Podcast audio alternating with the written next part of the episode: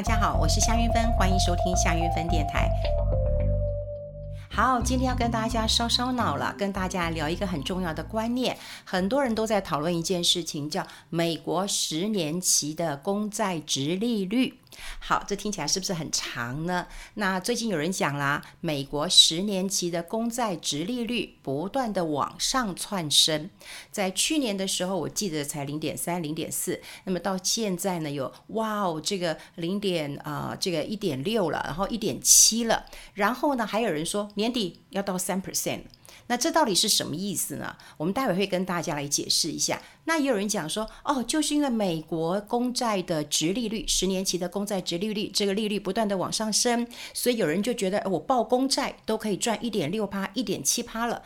那我报台积电。如果只有一点五趴，你会选择哪一个？那很多人想说，我当然报报美国公债嘛，它不会倒的。那这个比喻呢，有点对，有一点不太对的。我今天会花点时间跟大家呃来聊一聊。首先，我们先来谈这个美国十年期公债直利率的意义好了。我们就想说，不管它是一点六或是一点七五，它的意思在于你报了十年。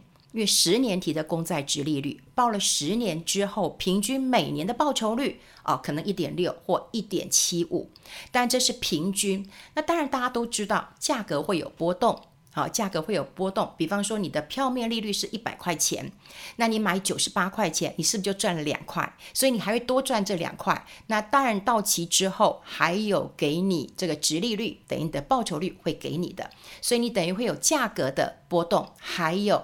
你的这个利息一样的概念，那如果说你今天票面是一百块钱，你买了一百零二块，哦，对不起哦，你可能要赔这两块钱的。好，那当然这就是以后从你的这个到期的殖利率给你的利息当中再扣回来。好，所以要报债券，会不会有人报十年呢？当然是不会的。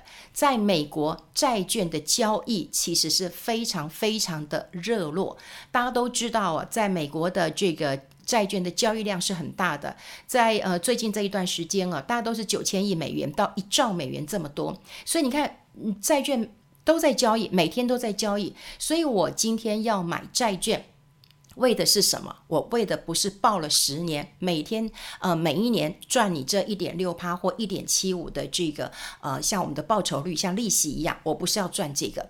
那我要赚什么？我当然要赚价格的波动。好，有一个简单的数学要跟大家来聊一聊了。通常为什么殖利率会往上走？因为债券的价格下来了。债券价格下来，所以你觉得你的殖利率是往上的。好，我们再举一个例子，如果大家不是那么的清楚的话，那我们就来举台积电的例子好了。台积电是不是配十块钱？好，配十块钱，那它股价如果是六百块钱的时候，我们拿十除以六百，那它的报酬率是多少呢？哇，大概是一点六左右。那如果台积电今天到五百块钱，你十除以五百，这样是多少？两趴。所以一样，债券殖利率的意思是它价格下跌了，殖利率就会上来了。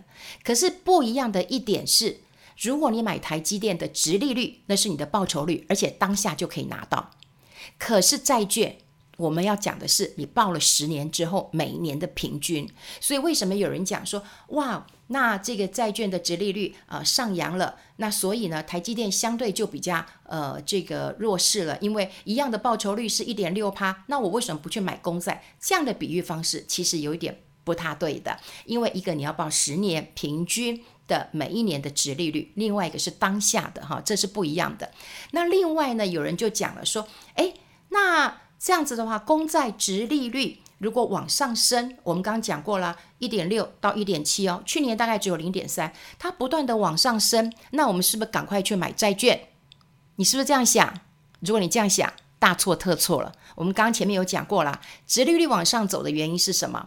债券价格是下跌的，那你为什么下跌的时候去买？你为什么下跌的时候去买？所以为什么市场想说哦，殖利率往上走，我赶快去买公债吗？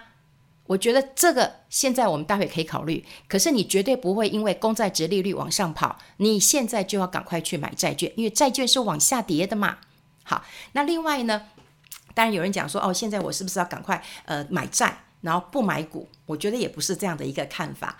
呃，在债券的时候，我觉得任何时期你大概都有点债券，只是债券的比重每一个人不太一样，因为那是风险属性的呃不一样。像我的朋友，他固定就买美国的呃公债。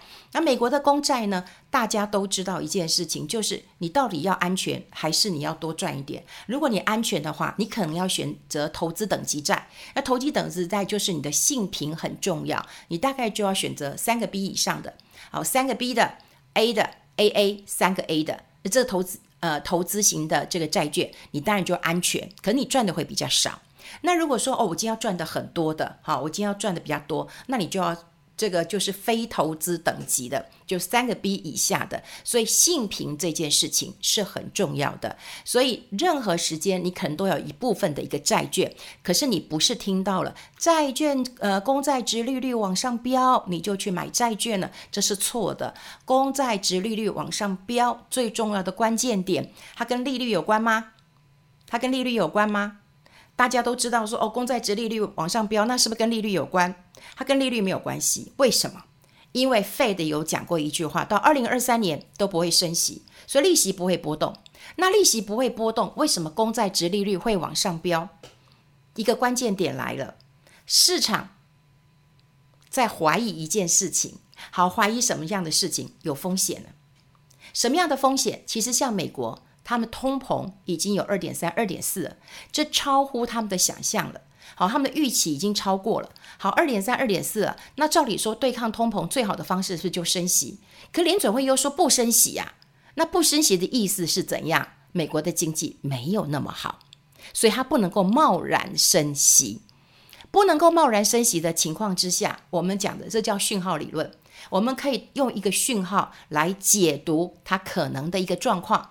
所以现在面对通膨的时候，我觉得大家可能要关注一个问题啊，也就是说你在投资的时候，你不要关注说哦，殖利率了是不是往上跑，甚至有人讲说哇，那美国公债殖利率要到三，过去我们讲两趴的时候，大家可能都吓死了，年底会到三趴，那债券的会跌得有多深呢？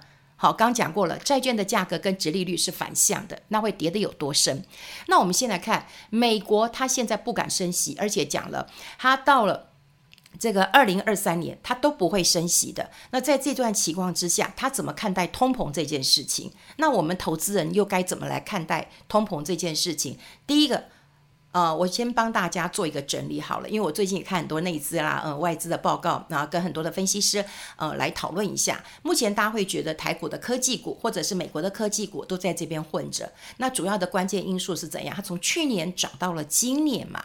好，所以现在大家都会说，哦，这是选股不选市，好，就是你选对股，呃，对的股票比较重要，你不要去看市场嘛，因为市场都很高嘛。那现在休息有可能是这一两个月，可能都要休息一阵子的，你就看它休息到到什么时候。那如果说真的你科技股赚了很多了，那你就先落袋为安，我觉得这也件好事。另外，请各位要留意一下原物料股。因为通货膨胀来的时候，其实原物料已经蠢蠢欲动了。大家都知道，最近一个新闻是巴西赶快升息，因为通膨来了。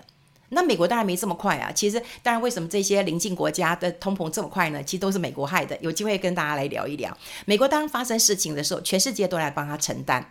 好，现在我们就看，就是说，如果通膨来了，而他又确定不升息了，到这个时候，我们其实不是买债券。而是留意一下通膨的概念股，所以国内的呃，在共同基金上面，你可能有一些原物料的基金，你可以考虑。那另外就是在呃股市当中，你尽量也要就是有抗通膨的概念股，比方说还有土地资产的，好，这些可能又被呃市场拿出来来做一个呃这个炒作的题材。投资市场一向是这样子哦，不怕不涨，只怕不炒。所以这个题材，如果大家认可了，那它就会上涨了。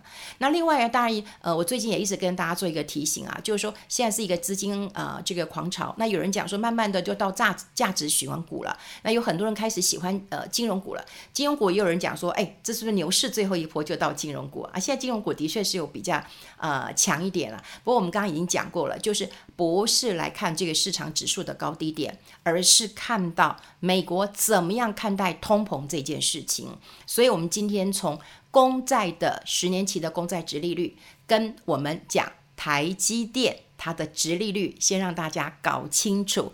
这两个的殖利率的意涵跟意义其实是不一样的啊，一个当然就是一个市场的一个交易。我们知道，在美国在交呃交易的时候，一定是看价格的波动，我不会去抱它十年的，我宁愿去赚它两块钱就好了。对，我何必要去赚它那一点六趴或一点七趴呢？所以债券的交易是很重要的。那在台积电这样的比喻的时候，又好像不太一样，因为如果说台积电一样是一点六趴，那呃十年期公债直利率也是一点六八，你就觉得应该。买公债比较稳，不对，价格是往下降的，请大家留意一下。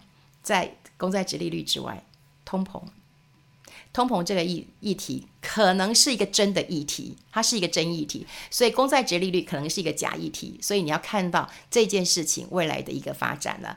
好，今天就跟大家来分享一下，呃，我想很多的新闻都在写说公债殖利率往上走了，那么大家买债不买股了，任何时期都应该有。债券跟股票只是比重会不一样，但是不是听到殖利率疯狂的往上飙，你现在就要全部的策略把这个股票换成债券，这是错。好，今天跟大家分享在这边有没有很烧脑啊？你可以重复的看，也可以印证一下未来是不是有这样的一个呃趋势啊？我觉得投资市场很有趣啊，就是摸着石头过河。我们每一次去看一个呃现象，然后去解读一个状况，然后让大家觉得哎，知识也比较丰富一点，尝试也比较丰富一点啦。好，今天跟大家分享在这边，我们下次再见喽，拜拜。